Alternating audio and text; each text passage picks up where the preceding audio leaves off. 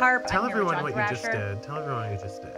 Well, normally when we start these recordings, in order to sync them up, as John so gloriously does every week, we have to start with our names so that way we start the recording. It's kind of like our version of a clap, if you will, to sync it up. And normally I say Darren Carp. John says John Thrasher. We move on. But today I, I hit him with a little dose of happiness, and I said Darren Carp. and then I introduced Shaken and Disturbed as my really high pitched voice Uh-huh. because normally I feel like I do the low pitch voice. That's right. Yeah, it's And usually you like came on- Gollum.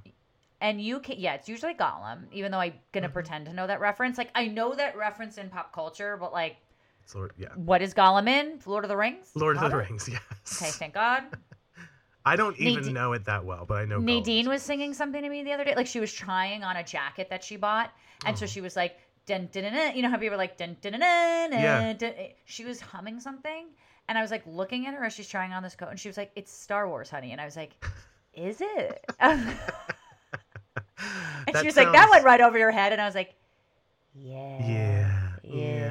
yeah. See, I knew Star. Wars because when I was in band in high school, we would play the Star Wars theme like Right. as part of our like show show tunes or whatever. Anyway. Um, John, are you supposed to be recording the Zoom or no? oh, good call. I mean, just as like a Um, little aside, you know, you don't have to. I just thought you might want to. You have your Done. there. we Look go. At us. Look okay, how sorry guys. Sorry Um, guys, we're not editing that out of the show. Yeah, that's We're not a- editing it an out. exclusive. We have a very interesting case to you, and and you know, a, it's gonna ask some questions. But before we get into this week's case, I mean, I, you and I have so much to discuss, but we're gonna get to that on NMR. So I'm trying to get to the That's right. trying to get to the murder quicker Sure. rather than maybe maybe it isn't a murder. I don't know. I don't want to bear. I don't know. Who knows? This is a true Uh, crime show. It could be anything. We're gonna be shaken. We're gonna be disturbed. What are you drinking? Speaking of being shaken and disturbed. Well, I'm back to my LaCroix, my key lime LaCroix, and I'm just drinking that. I have uh, pickleball right after this late night recording. I, I play very late in the evenings. Um, but Why don't you just stop playing pickleball so you can drink on this fucking podcast that we I named know. after drinking? I know we really should, or maybe we should just, um, you know, record this like after pickleball. That might be a better idea, and then I'll get turned all the way up I know, but then you're gonna be so sweaty and gross. and tired. I know there's not there aren't enough hours in the day. What are you drinking? I I will say, well, I am I am going back to my I think I was drinking this two weeks ago. Ooh. Two episodes ago. Um, I told you Nadine when we went to Napa um, in November, we joined like a bunch of these wine clubs. That's right. So. I am finishing out this 2008 um, Sauvignon Blanc, Oh, Sauvignon Blanc, Sauvignon Uh, Blanc. wine, white wine uh, Okay. that I'm enjoying. A nice dry white, if you like it. Check out Hall, H A L L. What I was going to say to you, John, though, before we get into this week's case, is John and I were in a work meeting earlier together, and people were asking us like what we drink, and I was like, John drinks child drinks, like YooHoo with vodka, and then of course John goes, Ooh, that sounds good. that sounds So like I, I- try I it. Thought you were gonna do YooHoo and vodka. Oh, maybe I'll do that next week. I'll go pick up the ingredients. Um, I hope it doesn't make the milk curdle. I don't listen, know. that's There's the fun lot. of the show. If it curdles, it curdles. I mean, I'll, I'll do Curdles what it takes and myrtles. Yeah. Myrtles, myrtle Oh. and curdling. Oh, Oh, Should we call our martinis and curdles. I like that. Listen, martinis and myrtles. We Yeah, should have it- created the show Martinis and Myrtles. Why didn't we? I don't know why we did it. Let's start the show already. We're being too it. crazy. All right. We're being silly. Let's go. Well, Suzanne Basso was born in May of 1954 in Schenectady, New York. Gotta I have a f- Have you been there? I had a friend that lived there, but I never had visited. No. But it's one of those places that everyone knows, like Schenectady. Like I don't know. I just feel like it's one of those places. It is. Like You're right. yeah, it's like Erie, Pennsylvania. Have you ever been? I have, actually. Know, oh, there you go. But I you had- know it. I had tennis uh, tennis tournaments there in, in college. Um, do you, did you ever see the movie A Place Beyond the Pines? Yeah, I think it was set in Schenectady. I believe. Was that a horror movie? It was like a th- murder thriller type of movie, I believe, and I think Ryan Gosling was in it. Oh my god, it's so good. You should watch it. Oh. Anyway, Okay. Anyway. Anyway, Susan Basso, she was one of eight children living in an incredibly tumultuous household. Her parents were both drunks who frequently subjected their three daughters to both physical and sexual abuse, which is terrifying. Oh God. That's Um. Suzanne became a delinquent teenager who was often truant and had major issues with theft. She was able to complete high school and, after graduating in the early 1970s, married a Marine named James Peake. And within two years of their marriage, the two had a son, JD, born in 1974, and a daughter, Christina, born in 1975. I saw. I, I Go was going to say sometimes I have bias with this stuff, for better or for worse, because I do think all human beings are equal, and I think that we're all cap- you know, Yeah. anyone could be capable of any crime at any sort of time. But there's something particularly bad, and I talk about this a lot with like the Andrea Yates case because I feel like that was one of the first cases that really shocked me. I was just talking about this with someone. Where not only was it a woman, but it was like a mother doing this to her children. Hmm and I don't know if it's the bias of just you know women tending to be the victims of of crimes but just something about like the mother also being a drunk not that it gives the father any permission i'm not giving him off the hook but there's something extra sad when it has to deal with like a female abusing her children a woman No, I agree. uh, abusing her children it's just like this extra layer for me that Yeah. feels wrong No, I Yeah. agree. And you know, JD and his daughter or and his sister Christina were born in the 70s and it reminded me of this really funny um post that our friends at True Crime Obsessed just posted on their Instagram the other day. Um it was a quote from our friend Patrick Hinds, who we love. yes He says, quote, with all of the drugs and all of the sex and all of the serial killers, how did anybody survive California in the 70s? Now, this isn't in California, but like, you know how we've always talked about how the 70s is just like, listen, if you made it out of the 70s alive, you you've done something well, you know. My mom told me, side note, before we get Mhm. back into it, she told me that in the 70s, when right after my parents got married in 1974, my mom never changed her last name, which was very rare, especially for Oh, a woman back yeah. then, but she never changed her last name. And um, because why would you change it to Carp? But anyway, when they went to go stay at like, they were traveling somewhere, they went to go stay at like a roadside hotel, motel, something like that Mhm. when they signed in because my parents even though they were married had different last names they wouldn't let them get a room together what? because my mom they didn't believe that they were married so they were like an unwed couple and they wouldn't let them get a room together and i was like floored by this And I was like. Yeah. it was the 70s she's like i should have just lied and said like mr and mrs michael carp you know Yeah. she's like it's not like you could prove that like Yeah. why couldn't you know anyone like share a room or whatever why Oh couldn't friends share a God. room whatever but anyway i thought that was fascinating of just how Yeah. different the world really is That's right. And by the way, the 70s used to feel like not that long ago, but now that's like 50, 50 years ago, which is, I is wild to think about. We're getting old. Correct. Anyway, in interviews, Christina the daughter has reflected on her parents' marriage, commenting that five foot two Suzanne had, quote, let herself go by reaching a weight of roughly 350 pounds, but always seemed to be very promiscuous, behavior that James seemed basically not to mind. By the way, these Hmm. are her parents now, obviously, that, that we're talking about. Christina recalled several instances of waiting with her father in the house or on the porch while her mother, quote, finished grunting and groaning with one special friend or another. Sounds like college, if you know what I'm saying. yeah, yeah. Like, but like, she waited with her father while her mother did this. So, Is- like, yeah, that's a weird way to describe that. is he like pimping her out? Like, or they have an open marriage, maybe? It might know. just be one of those things where it's like, I don't know. Relationships are so nuanced. If there's one thing They I've really learned are. over the years of this show is that especially from me, right? Yeah, like, totally. I, I've like explained this. Uh, like, there's No, ethical yeah. non-monogamy all the time. Like, I will say, definitely you, and in my own experiences in life, but like talking to you so much about my relationships, like I definitely have a different approach to relationships and what monogamy is and what a relationship really is. So maybe, anyway, not to diverge here again. But grunting and groaning was the second name of this podcast. Instead of shaking and disturb, it was going to be grunting and groaning. And but, our um, NMR episodes are just going to be called Grunting and Groaning. Now, I think we moving should, Forward. yes. Anyway, uh, Suzanne would sometimes take her children with her for these sexual encounters. Christina stated, "quote I remember being embarrassed. JD and I were sitting at the kitchen table in the stranger's house, and our mom was in the other room having sex with him." End quote. God, that has to be. Traumatizing. And I'm all for free love, like consensual sex. Yeah. Any whatever, like do what you. I do. I believe sex work is should be legal Yeah, sure. as long as it's consensual. But there is something very traumatizing when it comes to kids doing this. This is wildly inappropriate. So inappropriate. Yeah. Completely ridiculous. Yeah. Well, the family spent its early years moving between North Carolina and Houston, Texas. In 1982, James was arrested and convicted for molesting Christina and Oh. spent 11 months in a North Carolina prison. That's it? 11 months? I'm sorry. That sounds Oh yeah, like that seems very little. I have guess it- no sympathy for this maybe it's like crime. the degree. I don't know. This is outside of my purview. Totally. Maybe No, it's I like the agree. degree of Yeah. molestation. I don't know if like molesting means raping as well as like you touched her breast one time. Both Or are whatever. horrendous, but I don't know if like it all is under the same umbrella. Is what I'm Totally. saying. I don't know Yeah. either, yeah.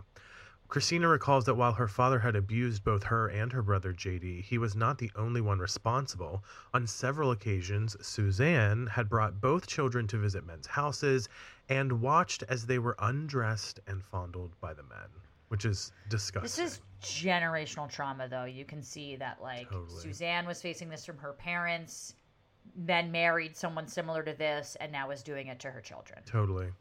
Well, after James's arrest, both children were sent to foster homes and eventually taken in by relatives. So, thank God this guy got arrested and these children were moved out of this home because the sad thing about these types of crimes is that they usually don't just happen once, you know? They kind of become a pattern. Yeah, it's generational, like I Yeah. said, in, in a lot of these. Well, in the early 1990s, Suzanne was reunited with her husband and children and decided it was time for a new start. She changed her last name to O'Malley and created a new Irish American identity for herself, decorating her home with leprechauns, shamrocks, and even painting it green. Oh dear. This it feels uh, like it wouldn't happen today. Maybe This I don't know. This feels very circusy. This feels like a moment to bring out our Irish accents again. Oh, uh, Irish accent. Irish okay. accents. No. I've got to go get my uh, I got- Bailey's Irish cream. It's right behind me. I gotta go get my shamrock shake from McDonald's downstairs. oh, they're, They're back. out. They're back. They're back. They're back. They're back. They're back. Guys, I the saw the Shamrock sign. Shake. Yeah. Shamrock Shake. Anyway, All right. All right. however, before we continue on with Shamrock Shake. By the way, let's however, also say she just chose O'Malley and decided to become an Irish person. Like, how does that work exactly? doesn't this feel a little like Rachel Dolezal? Dolezal, Like this feels a little like oh we're just y- y- Irish Acquiring identity. Yeah. Yeah. Um, however, Suzanne's relationship with her family, especially her son JD, was as dysfunctional as ever. I mean, how could it not be? Yeah. They had a sexual relationship, and she uh, would often force him to beg or shoplift. Uh, at the age of 17, JD filed a complaint with the authorities about his mother's behavior. However, social services investigation into the situation was a dead end, and he never received any help. Hmm.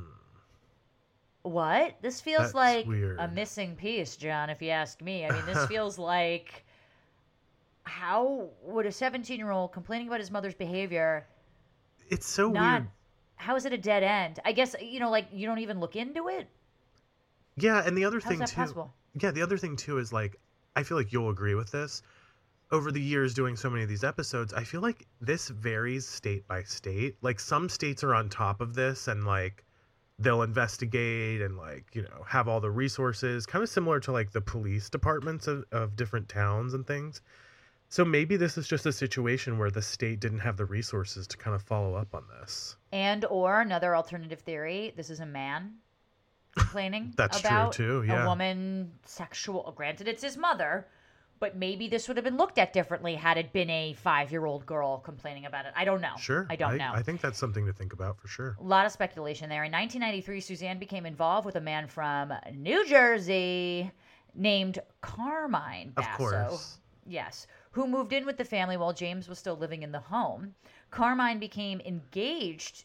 I'm using this in air quotes now to Suzanne because Suzanne was still married to James at the time, Right. and all the two the two were never able to officially marry, Suzanne took his last name and lived as husband and wife in the home with her family. I guess she's just like creating rules.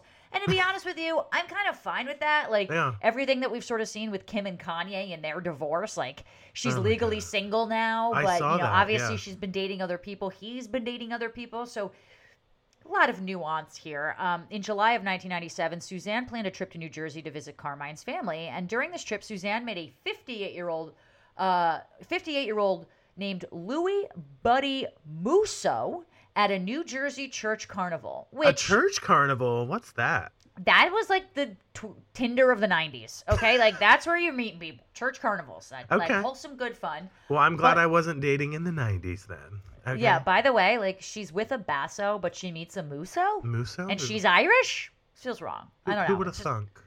Buddy was intellectually disabled, but was able to live independently, care for himself, and even worked at a local grocery store. His family described him as, as being somewhere between a seven and 10 year old mentally. Oh, Okay, so he's 58, Yeah. but obviously has a little, you know, stuntedness in his in his mental capabilities here. Buddy had been previously married, but his wife passed away from cancer in 1980. And shortly after the trip, Carmine was found dead in his office. An Oh autopsy showed his death was due to a severe form of acid, acid reflux, which was exacerbated by malnourishment. Wait I don't know if you suffer from this ever, but Yeah. okay, Here. I suffer from like acid reflux. I do take it a lot of times. Like if I'm ever, yep, tums. There you I'm go. shaking my tums in the mic. Sorry not to Um, interrupt you. if you don't eat, if you don't eat a lot, your breath Mhm. tends to smell poorly because the stomach of your the acids in your stomach are rising up because you have Got to like it. tamp it down with food. Mhm. So that's kind of why those are associated. That makes Um, sense. this this was obviously problematic for Suzanne that he was Mhm. found dead, uh, as Carmine was her primary source of income. Very interesting that he was not only found dead in his office, but that, like, to me, unless you have like a really bad problem, a severe form of acid reflux exacerbated by malnourishment would have to be like very extreme. Eat like not eating for a long time to me. I don't even know what would cause that. Seems I- insane to me. I have never heard of that in my whole life. Dying from acid reflux. We're gonna have to keep going and see where where this all plays out. But kind of sus if you ask me. Although I'm sure it's possible. Well, in Yeah. June of yeah, in June of 1998, Buddy left his home in New Jersey to live with Suzanne in Jacinto City, Texas. Soon after moving to Texas, Al Becker, who's Buddy's longtime friend and Social Security representative payee, let's put make sure that's clear, Yeah. started having trouble getting in touch with Buddy. Al was able to call the house in Texas and had numerous conversations with Suzanne, but Al's ability to speak to Buddy became increasingly limited. Eventually, Suzanne flat out refused to let Al speak to Buddy altogether. And given Buddy's mental capabilities here, I imagine that this could, like, just where it's going in the story. I'm sure Suzanne Yeah. could have created a hundred different million kind of excuses. A little bit of like a Munchausen by proxy syndrome here. Right. Of like, you know. Good point, yeah. Well, Al became extremely concerned about his friend. By the way, good. Let's Yeah. not let's say let's say this too. If you're trying to reach out to somebody and they're like slowly not available to you and it seems out of the ordinary, there's probably a reason. That's something I've learned over the years doing this Well, or they gen- genuinely don't want you in their life anymore. Well, but I that think too, That yeah. people are able to kind of tell the difference. I think people have a pretty good intuition of like, Yeah.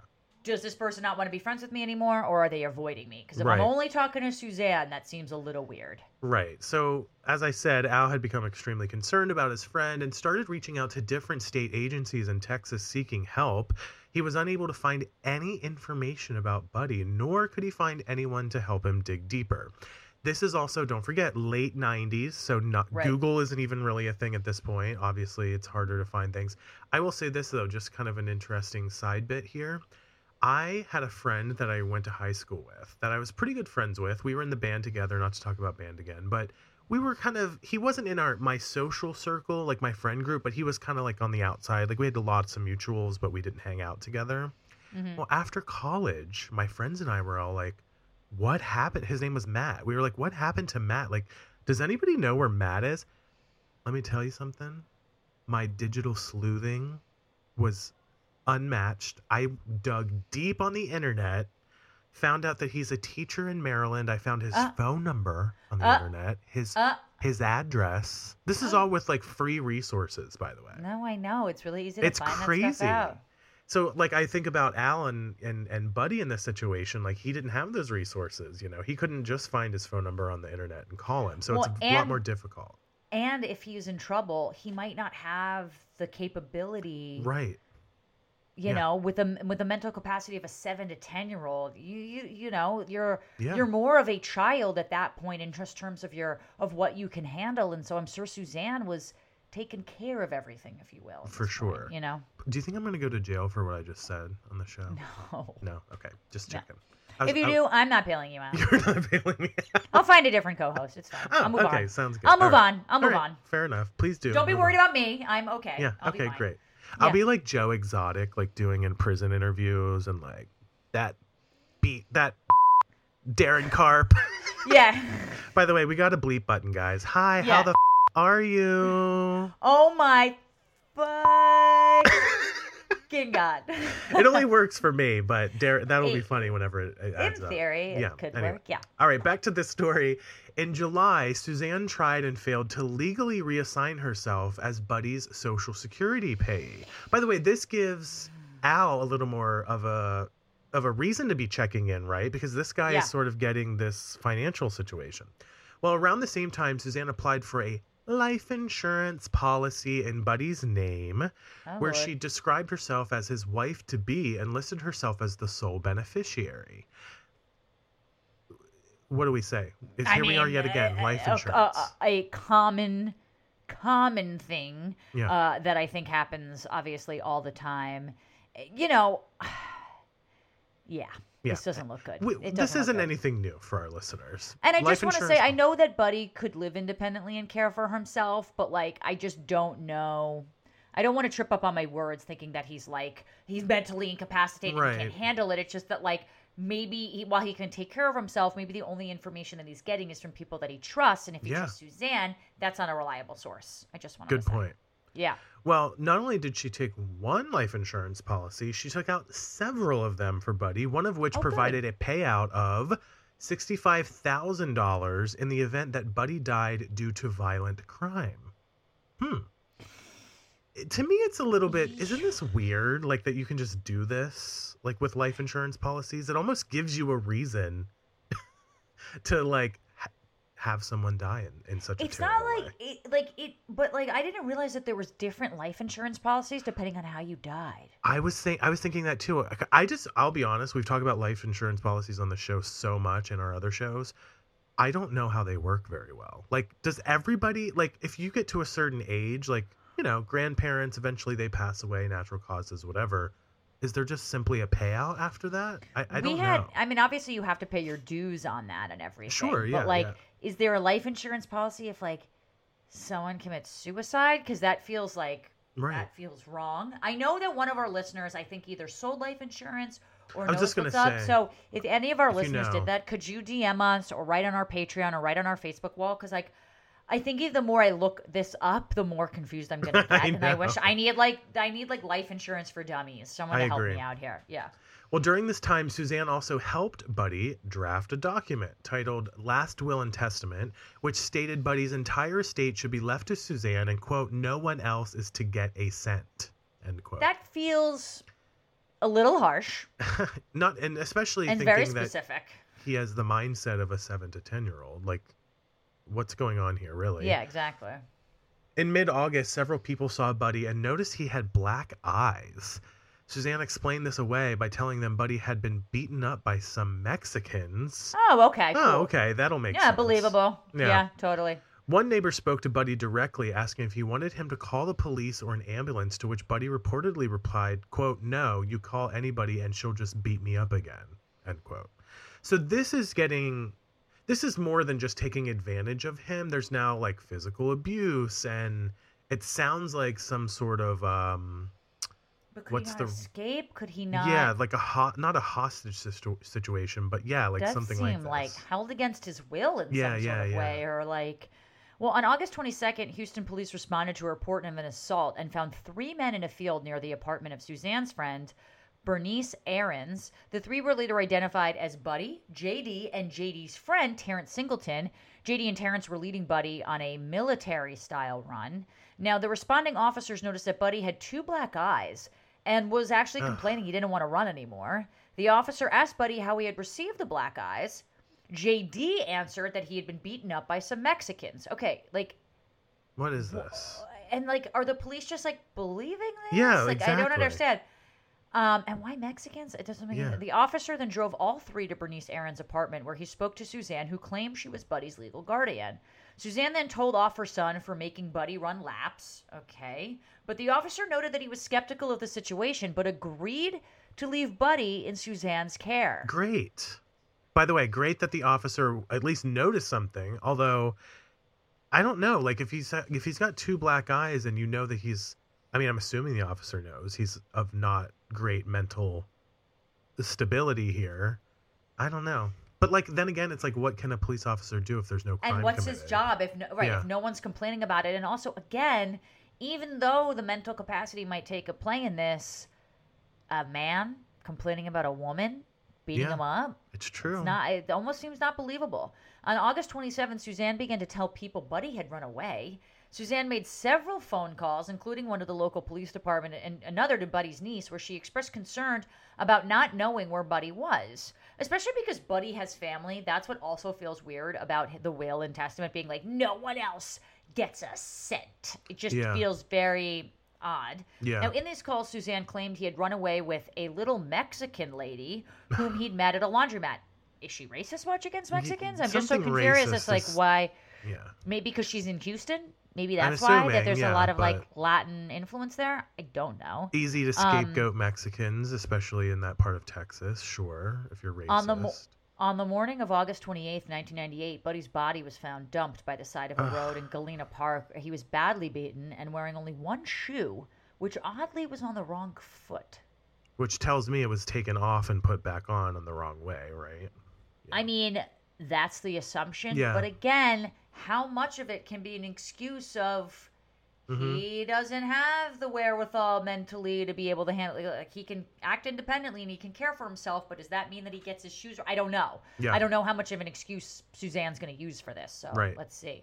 Well, upon investigation, the medical examiner found numerous injuries to Bu- Buddy's body and was unable to count the number of bruises which covered him from head to toe. This is brutal.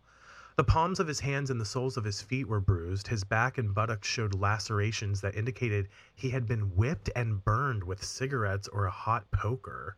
And let me Now we're getting say, into torture. Have you ever bruised the palm of your hand or the sole of your foot?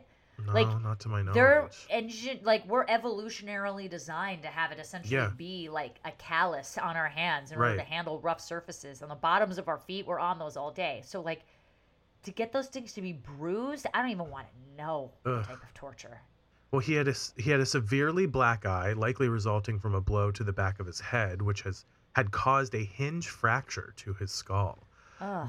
Buddy had numerous broken bones, including several fractured ribs and a broken nose. By the way, there's also something like I don't know, ironic that his name is Buddy. You know, like know. here's your buddy, and like he's getting, ugh, it's just terrible. I know. He had also suffered dozens of contusions, all of different ages, which were likely inflicted throughout the five days leading up to Buddy's death. The medical examiner also found that Buddy had suffered skin burns, possibly from coming into contact with a harsh cleaning solution or scrubbing brush. I mean, Oh, God. it's like how many different ways can you inflict harm on a human being for crying out loud? torture. Well, Buddy's official cause of death was found to be due to a skull fracture which left an X shaped wound in his scalp. In total, the medical examiner was able to confirm at least 18 blows to just his head. I mean, that is Oh horrific. God. This also makes me just think about like how tough human beings are. Like Yeah. Surviving one blow to the head like Yeah, well, you know you can die from a fall but like you can be beaten almost to the brink of death and like survive it. It's crazy. And as his legal guardian, Suzanne was questioned about Buddy's death and she immediately confessed to killing him. Oh. wow Okay. okay okay Well, in that's her a good turn That's a good turn, yeah. In her written statement to police, Suzanne admitted that she had beaten Buddy and that JD and his two friends, Craig, who was the son of Bernice, Suzanne's best friend, and Terrence, Craig's sister's fiance, who we were just mentioning, had also beaten him for at least a full day before his death. So this kid, this poor man, like, you know, it's one thing if you're going to murder somebody, but to prolong torture this way is like a whole other level of. especially for someone who not only can't defend themselves but also like not that this is any excuse but like okay jd okay suzanne but like why bernice ahrens' getting involved in this she Yeah, doesn't have that generational trauma like why why is why is the son of bernice getting involved in this it makes me think that it's like help me get rid of this guy and i'll cut you into the life insurance i'm eventually going to get that's the only thing i can think of Yeah. Well, she confessed to driving her friend Bernice's car with Buddy's body in the trunk to a site where JD, Craig, and Terrence dumped his body and dip- disposed of other incriminating evidence, including bloody clothes and rubber gloves.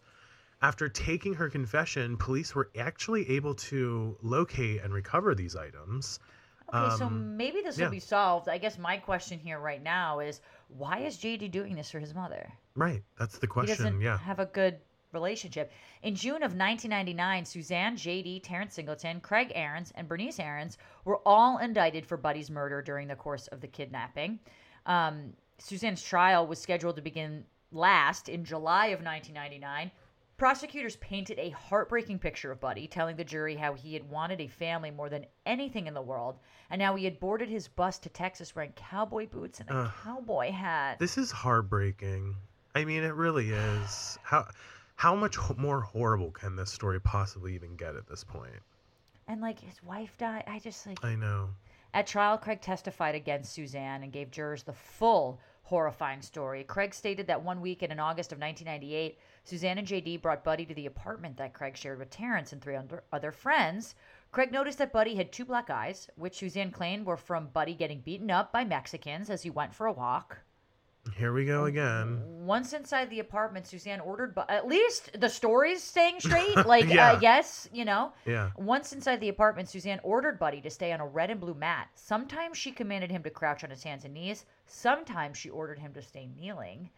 Suzanne claimed that Buddy had broken an ornament and needed to be punished. Oh, this is this is generational trauma here. And it's At also some- treating him like a child, by the way, as well. Yeah, because I'm sure that's how she was treated. Yeah. At some point during the weekend, JD had become violent with Buddy, beating him, kicking him repeatedly while wearing boots.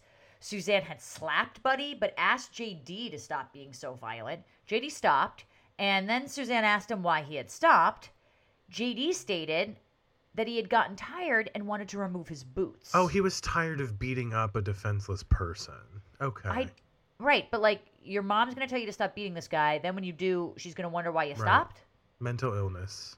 Craig also testified that during the weekend, Suzanne had hit Buddy on the back with a baseball bat, a belt, a vacuum cleaner, and had jumped on him. Other God. testimony established that at the time, Suzanne weighed roughly 300 pounds. What's the motive here? I know. I mean, aside from, I mean, which by the way, sixty-five thousand dollars in this violent manner of trying to kill this man isn't even that much money. I mean, I- of course it right. is if you're if you're maybe like you know, poor or, or struggling in those ways, but to do all of this for an amount of money that isn't going to really last you a lifetime, like, are you understanding the ramifications of your actions at all? Especially, I mean, not that we've said this at least yet, but like, especially if you're splitting it with someone, like, what are Yeah. you like? You're doing this for like 5k? Like, what the fuck are you doing? yeah, right. Any amount of money, but like, what? And we don't know if that's truly what was going to happen here, but we're just No. assuming. Right. Well, throughout the weekend, Buddy was denied food, water, and toilet access. He was beaten when he was wetting himself. What else oh. can you do if you're not allowed to use the bathroom here? By the way, this is so dis- like what is this? False imprisonment? Like there's a term for this that's like very disturbing. Torture. Yeah, is torture. Craig continued that when Suzanne left the apartment for work, she instructed JD to watch the others and make sure they did not use the phone or leave the apartment. After Suzanne was gone, Buddy begged to be allowed off of the mat, but JD refused. When Buddy tried to get up anyway, JD beat him. Mm. When Bo- uh, Buddy's injuries from the beating got too severe, JD brought him to the bathroom and cleaned his body off with bleach, Comet, Pine-Sol, all of this using a wire brush to Oh God. scrub his wounds. I mean, this is almost unbearable at this I point. actually like. I can't even. I know. You I guys can't can't see even, it, but like- Darren's like turning away. Yeah, at some point during their time at the apartment, Buddy asked Suzanne to call him an ambulance, which of course she refused. Craig also testified that Buddy was clearly in a lot of pain from the beatings. Right. G- Great. I'm glad he's paying attention. Glad we're Craig. testifying Thanks, about Craig. that. Yeah, thanks, Craig. According to Craig, there had been at least four or five of these criminal uh, chemical baths, you know, with the pe- uh, bleach and Pine-Sol and everything. Buddy had apparently died during the final one. Almost And Buddy- God for that. I mean, like, I, For I hate real. to say that, but No, like, I know. suffering. This is like horrible. I can't even read this. This is terrible. I know. Buddy had lived in Texas for 16 days before he was killed. With his Ter- cowboy boots and hat that he went to Texas with, John. I know, I know. Terrence testified that, quote, the blows that killed Buddy are the blows of Suzanne hitting him with a vacuum and JD constantly kicking him in the back of the head. I know he didn't die from us hitting him because he had been up and responsive. End quote. Okay, Terrence. Thanks, okay, Terrence. Thanks. We get it. Everyone Thanks, was Terrence. responsible except you. Uh, yeah. Right, got it. But your blows had no contribute. No, yeah, no, no contribute at all. contribution there. Yeah. No. Well, the jury returned guilty verdicts for each defendant, and 55 year old Bernice was sentenced to 80 years in prison. 26 year old Craig was sentenced to 60 years. Terrence and Suzanne were found guilty of capital murder, and Terrence was sentenced to life in prison. And Damn. yeah, we're going to get Bernice into more being of the sentenced details. to 80 years feels like Surprising. a, a very surprising. And what's also surprising here, and we're going to get into the Suzanne part of it all, but like, is that Suzanne admitted it. I'm Right. surprised she didn't even want to get away with it. That's what's so interesting here. Yeah, yeah, So makes me even think more of like, what is the motive? Like, totally. I don't get it. On August 23rd, 1999, Suzanne was sentenced to death by lethal injection. For, for 14 years, Suzanne's defense team tried and failed to appeal the sentence. Throughout these appeals, Suzanne tried to claim she had gone blind, she had become paralyzed, had begun suffering delusions, as well as attempting to mimic the speech patterns of a little girl. Oh, During dear. this time, she underwent and attempted to manipulate a series of psychological tests. Colleen Barnett, an ADA who worked on the prosecution team, commented on her behavior, stating, quote, It was challenging, but I saw her for who she was. I was determined I was not going to let her get away with it. Now, throughout this time, Suzanne's daughter Christina was a very outspoken proponent of her mother's death sentence, commenting, She's off the streets. She can't hurt anybody. Let the inmates kill her. I don't care. She was never a mother. She doesn't have any mothering instincts. She threw us away and left us out there to fend for ourselves. Now let her do a little fending for herself. Wow. Wow. Christina. I'm actually really curious to see what she thinks of her fucking brother JD. Yeah. Like, I don't know what happened like to JD. Like, what what was his sentencing? But she Yeah, also stated to the Houston Chronicle, "I might just sit at home and pop a bottle of champagne when the lethal injection is given." Wow. I She's not holding back on these And the things. truth of the matter is, before we finish this up, it's like the truth of the matter is, is like, given the fact how I feel about capital punishment, which I've talked about all the time, Christine, like, I, Christina's reaction to this is so visceral and so real that I 100,000% a million agree with her. And like, Mhm. feeling like wanting to do that, I just, I, it's weird because she's a, she's an outspoken, like, proponent of her mother's death sentence, and I get that, but then she wants her to kind of suffer in prison, and then she's kind of, I, I it just feels very odd celebrating a death, but when someone has wronged you so many ways, Yeah. like, I, I do think there's justification for celebration there, like in your own life. And I don't necessarily think she should have been put to death, but I understand the emotional response of wanting to celebrate that, And as she's- sick as that is. No, I agree, and she's probably empathizing with the victim here. I mean, she probably knows what her mother is capable of, and maybe there's some justice in her own way, feeling like, oh, well, at least now she's going to prison. She can't hurt me or anyone else for that reason. Well, on Wednesday, Fe- February 5th, 2014, 59 year old Suzanne was executed by lethal injection. When asked if she'd like to make a final statement, she declined, choosing only to smile and not at two of her friends. And, and, and not at two of her friends who watched through a window. Suzanne was the 14th woman executed in the United States since 1976. Wow, what are your thoughts? You know, you talked a lot about capital punishment and the death penalty. I mean, what are you thinking in terms of that whenever we, especially not just with this show or this episode, but other episodes where we get to a point where someone's been executed? Well, you know, it's to tough you on the because spot, it's one of those things where it's like, if anyone's gonna get it, it should be someone, like, Someone like this, right? Like, yeah. it, it makes sense that it would be somebody like this, and so therefore, I mean, the weird thing is, there's a lot of ifs for me here. Why did she admit to it? Like, did she know That she did something yeah. wrong? Because while the beating and all of this is happening, and you know her ex-husband comes to death, like, where's the reconciliation in her mind? To me, when you admit that you did something wrong, it would say something to me about that person having the wherewithal to understand the difference between right and wrong, but her Right. behavior showed completely the opposite of that, like throughout this entire thing, where it was almost like, you know, I think this is a deeply flawed, insecure person who I can't blame her necessarily for having these deep, insecure flaws because, hello, look at how her childhood was. Like, I'm not confident she really had much of a a choice in her life, right? I'm not sure that That's she's true. like I'm going to choose to be this horrible, but she was. There's no excuse for everything that she done. If any if anything was, you know, if anyone sort of deserved it is it's this woman, but I don't know. Like Yeah, I hear you. I agree. I, I, I, I, I, you know, I, I, like, I'm for freedom of speech, and that includes bad speech, right? And it includes speech that I don't necessarily agree with. And I guess same here. Like, it has to be the same rules. Like, I believe in your right to life, and so I have to even do that for people who I think morally should be dead, morally sounds- should be put to death. You know? it sounds to me like you're all about severe punishment, but not necessarily death. You know. Yeah, no, and like, I just don't like stink, sanctioned murder, and like. Right. I I, don't know. Her smiling, like I that's so eerie. It's so fucked up. Well, I mean, not to not to speak lightly about mental illness or in a in a way that's not super, uh, what's the word, backed up with science here. But I mean, I think we can all agree, given her childhood and the things she saw with her mom and all this other stuff, you know, there's probably mental illness that's a very big part of what's happening here. You know, Yeah, and like, and how like, do you how do you re- deal with that as someone? Yeah, because you know, fine. Suzanne, as horrible as she was as a mother, was also a child once, and like Yeah, how yeah. much of her inner child is coming out. And I know we sort of mentioned her weight a lot. Clearly, that was a touch point for her. You know, clearly that Right. was something that was horrible. It seems a little odd because her first husband died from malnourishment. Mm, So maybe there's something to do with that, but I really feel like Suzanne probably, you know, hated herself. And this is Yeah. kind of how it projects in the most extreme way. We want to hear from you. This is a lot of information. This is a horrible case. This is a lot of kind of ups and downs. I think that you can, I think, at least for me, I think that you can maybe feel satisfied that she was put to death and off the streets while also not believing in capital punishment at the same time. But let us know what you think at Jay Thrasher, at Carpe Darren.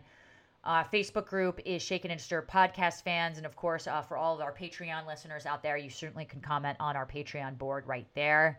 This is a really hard case to get to for me. Some of those Um, details, I was like, oh boy. But let's end on a positive note with some Yes. listener shout outs. Great idea. Um, I just wanted to give a shout out to a new listener named John, not only for being a big fan already, he posted in our Facebook group, or actually it was on Twitter, but also just because Darren, his name is John. And, he's named after you. You didn't know he's that. named after me, actually. That's clear.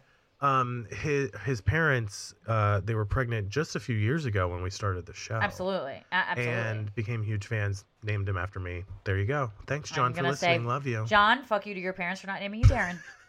How about that? Okay. All right. Now I'm I got to get territorial here. Well, Okay. Stephanie in our Facebook group says, "Did John Thrasher instill Spice Girl hype into others? Because I liked them before, but now I'm just jamming out all the Ah. time because I can't get their songs out of my head." John, do you want to own up to your own Yeah. I'm going to say. your own shit? Wait, I'm- John, bleep me. okay. John, do you want to own up to your own? Sh- How you like that? yeah. Do you? I do own up to my own. And the reason is I just fing love the Spice Girls. See how good we are, guys? We we upgraded our equipment here. Um I'm just really excited that the Spice Girls evangelism that I was put on this earth to do and to spread Yes. is happening in whatever way it can. Also You're a download evangelist. absolutely a Spice Yep. Angeles. Yes. Stist. Yes. Um, no, but thank you so much, Stephanie. Um, listen, they put they listen. There is maybe one or two, maybe three things that put me in a really good mood, no matter what my where I am in life. The Spice Girls, the music, will take me from zero to one hundred in just a few bars of the songs, and I'm not exaggerating. It's No, just like a could see that. dopamine hit. if it came on and I was having a bad day, but it came on in the background, you can't not dance or sing along to. Thank you. Song. You just can't. You See, can't. It's- my evangelism is happening even right now with Derek. yeah, So. yeah. Your zoomangelism is uh, definitely happening right now. But uh, thank you, Stephanie. And Yeah, uh, you, moving Stephanie. on here, we just want to say we hope that you guys are going to are joining our Patreon group. We've got bonus videos, episodes, blogs, photos, you name it. It's all happening for as little as five dollars a month, and you can even save a little extra per month if you subscribe annually. We want to reinforce, guys, like this is what keeps our show going. We and really this gets us bleep it. boards and right. different. Sign up for us- motherfucking Patreon right the Ru- now.